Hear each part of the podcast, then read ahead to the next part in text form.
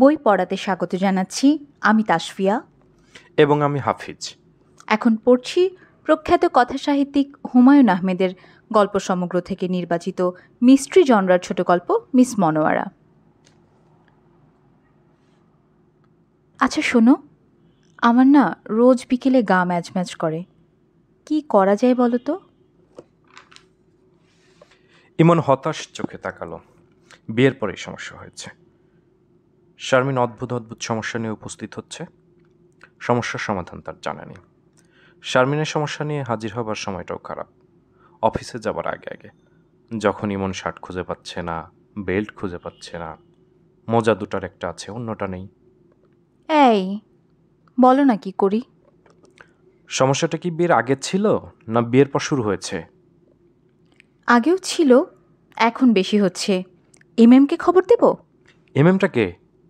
Miss Monowara, সংক্ষেপে MM. উনি কি করবেন?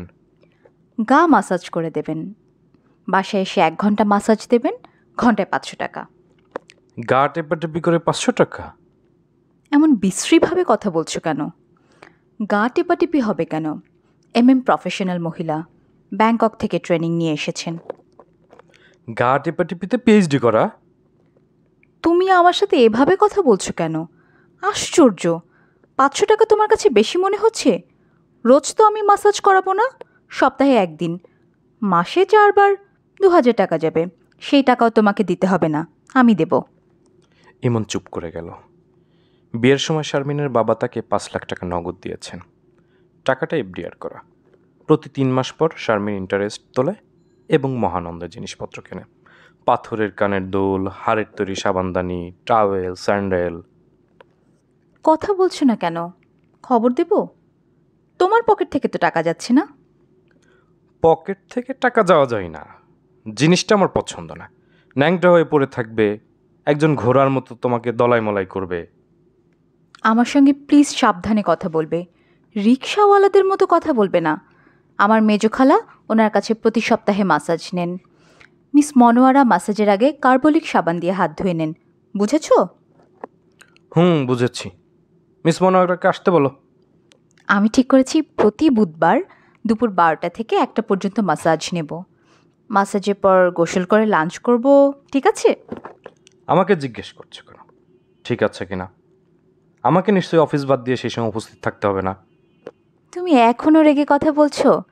রাগ কমিয়ে 1 মিনিট আমার সাথে কথা বলবে, তারপর অফিসে যাবে। তুমি মুখ ভোতা করে থাকলে আমি কিন্তু তোমাকে আজ অফিসে যেতে দেব না। ইমন হাসার মতো ভাব ধরল। শারমিন বলল, চা বানিয়ে আনছি, গল্প করতে করতে চা খাবে, তারপর অফিসে যাবে। কি গল্প করব? তোমার যা ইচ্ছা। আগে আমাকে একটা ঠান্ডা চুমু খাও। ঠান্ডা চুমুটা কি? 1 টুকরা বরফ অনেকক্ষণ ঠোঁটে ধরে রাখবে, ঠোঁট ঠান্ডা হয়ে যাবে, সেই ঠোঁটে চুমু। গরম চুমুর সময় কি ঠোঁট তাওয়ায় লাগিয়ে গরম করে নিতে হবে? শারমিন এ কথার কোনো জবাব দিল না। ইমনের বিয়ে হয়েছে 15 মাস আগে। ভালোবাসাবাসীর বিয়ে না, মুরব্বীদের আলাপ আলোচনার বিয়ে। বিয়ের মূল ঘটক ইমনের বড় চাচা আফতাব উদ্দিন। উনি বলেছিলেন, এই মুহূর্তে ভারতবর্ষের সবচেয়ে রূপবতী মেয়ের নাম ঐশ্বরিয়া রায়। ঐশ্বরিয়া রূপকে 2.5 গুণ দিয়ে গুণ করলে যে জিনিস হয় তার নাম শারমিন। বুঝেছিস রে গাধা? ইমন বলেছিল, এত রূপবতী মেয়ে বিয়ে করা ঠিক হবে না মামা। ঠিক হবে না কেন? রূপবতীদের মধ্যে নার্সিসাস কমপ্লেক্স দেখা যায়। তারা নিজের রূপের প্রেমে পড়ে, অন্য কারো প্রেমে পড়তে পারে না। গাধার মতো কথা বলবি না। বিয়ে ঠিক করেছি, বিয়ে কর। মেয়ে নিউ মার্কেটে বইয়ের দোকানে বই কিনতে যাবে, তুইও যাবে। টুকটাক কথা বলে দেখবি দুজন দুজনকে পছন্দ হয় কিনা। নিউ মার্কেটে বিশেষ বইয়ের দোকানে ঢুকে ইমন হতভম্ব। জলপরি ধরনের এক মেয়ে, চোখে সানগ্লাস, এক গাদা বই কিনে ফেলেছে এবং আরও কিনছে। ইমনকে ঢুকতে দেখে চোখে চোখ, সে চোখ থেকে সানগ্লাস নামিয়ে কিছুক্ষণ তাকিয়ে থেকে বলল, আপনার নাম ইমন? ইমন হাঁ সূচক মাথা নাড়ল। জলপরি বলল, আমার নাম শারমিন, বইগুলো ধরুন তো। ইমন বই ধরল। মেয়েটি দোকানের লোকজন সম্পূর্ণ অগ্রাহ্য করে বলল, আমি বাসা থেকে বের হবার সময় ঠিক করে বের হয়েছিলাম, যদি ইমন সাহেব হালকা গ্রিন কালারের শার্ট পরে আসে তাহলে আমি বলবো ইয়েস, অন্য যে কোনো কালারের শার্ট পরে এলে বলবো নো। ইমনের শার্টটার রং ছিল হালকা সবুজ। তারা বই নিয়ে একটি চাইনিজ রেস্টুরেন্টে খেতে গেল। ইমন বলল, বিয়ের মতো অত গুরুত্বপূর্ণ একটা সিদ্ধান্ত কি শার্টের রং দেখে নেওয়া ঠিক? অবশ্যই ঠিক। আমার মেজো খালা এভাবে সিদ্ধান্ত নেন এবং তার সব সিদ্ধান্ত সঠিক হয়। শারমিন এবং ইমন নিউ স্ক্যাটনে যে একটি ফ্ল্যাটে বাস করে, তাদের সংসার গুলশান থেকে নিয়ন্ত্রণ করেন শারমিনের মেজো খালা, নাম রুবি। শারমিনের ফ্ল্যাটের দেয়ালের রং, ফার্নিচার, জানালার পর্দা সবই রুবির খালা ঠিক করে দিয়েছেন। কখন কি রান্না হবে এইটিও রুবি খালা ঠিক করে দেন।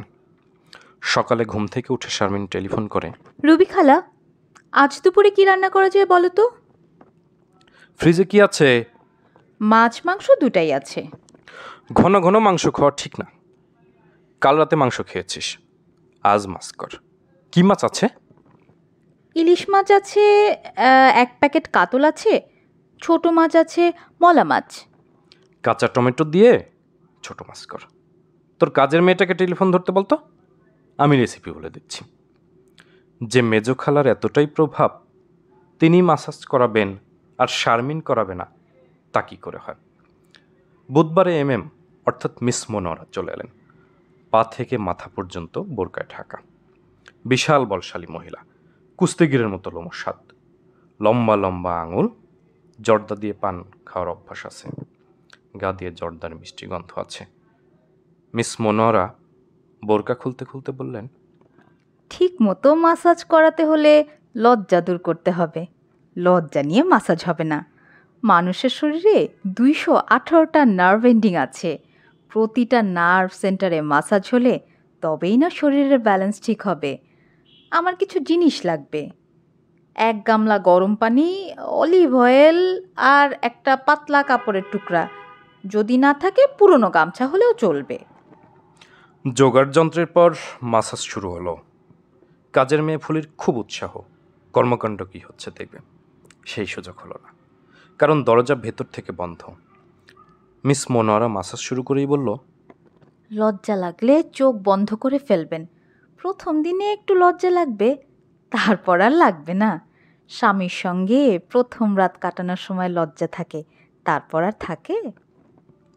মাসাজের পুরো সময়টা শারমিন চোখ বন্ধ করে থাকলো এবং তার বুক সারাক্ষণই ধরপড় করতে থাকলো। এই কি কাণ্ড! 1 মাস হয়েছে। শারমিন এখন সপ্তাহে একদিনের জায়গায় 2 দিন মাসাজ করাচ্ছে, বুধবার এবং সোমবার। এই 2 দিনের জন্য সে মনে মনে অপেক্ষা করে থাকে। মিস মনোয়ারা মাসাজের ফাঁকে নানান গল্প করেন, গল্পগুলি শুনতে ভালো লাগে। কিছু কিছু গল্প খুবই অশ্লীল, শুনলে গা শিউরে ওঠে। শারমিন ঠিক করে রেখেছে একদিন বলবে, যেন এ ধরনের গল্প আর করা না হয়। এখনও বলা হয়নি। এক শুক্রবারের কথা, ইমনের অফিস নেই, চা খেতে খেতে খবরের কাগজ পড়ছেন। শারমিন সাজগোজ করছে। শুক্রবারে সে মেজো খালার বাসায় যায়, সারাদিন থেকে সন্ধ্যায় ফিরে। ইমন যায় না। এই নিয়ে প্রতি শুক্রবারেই দুজনের কথা কাটাকাটি হয়। আজও যে হবে এই বিষয়ে শারমিন নিশ্চিত, কারণ ইমনের মুখ গম্ভীর, তাকে দেখেই মনে হচ্ছে সে রাগে ফুঁসছে। ইমন ভাঁজ করে খবরের কাগজ রাখতে রাখতে চাপা গলায় ডাকল, শারমিন শুনে যাও। শারমিন পাশে এসে দাঁড়ালো। ইমন বলল, তুমি খবরের কাগজ পড়ো না, তাই না? পড়ি না, টিভি চ্যানেলে খবরও দেখি না, তাতে সমস্যা কি? কোনো সমস্যা নেই, তবে আজ কাগজে একটা মজার খবর ছিল। মজার খবর তুমি পড়ে মজা পাও, আমার মজার দরকার নেই। ইমন বলল, আব্দুল মজিদ নামে এক লোককে নিয়ে একটা স্টোরি করেছেন। সে মিস মনোয়ারা নাম নিয়ে বাড়িতে বাড়িতে মেয়েদের মাসাজ করে বেড়াতো। তার একটা ছবিও ছাপা হয়েছে, ছবিটা দেখো। শারমিন অনেকক্ষণ ছবির দিকে তাকিয়ে রইল। তার হাত পা কাঁপছে, মনে হচ্ছে এক্ষুনি সে অজ্ঞান হয়ে মেঝেতে পড়ে যাবে। ইমন বলল, পুলিশ এই লোককে ছেড়ে দিয়েছে। কারণটা কি জানো? কোনো মেয়ে এই লোকের বিরুদ্ধে সাক্ষ্য দিতে রাজি না। তুমি কি সাক্ষ্য দেবে? না। শারমিন মেজো খালার বাড়িতে গেল না, দুপুরের খাওয়া দাওয়া করল না, বাথটাবে শরীর ডুবিয়ে সারাদিন শুয়ে রইল এবং মাঝে মাঝে চিৎকার করে কাঁদল।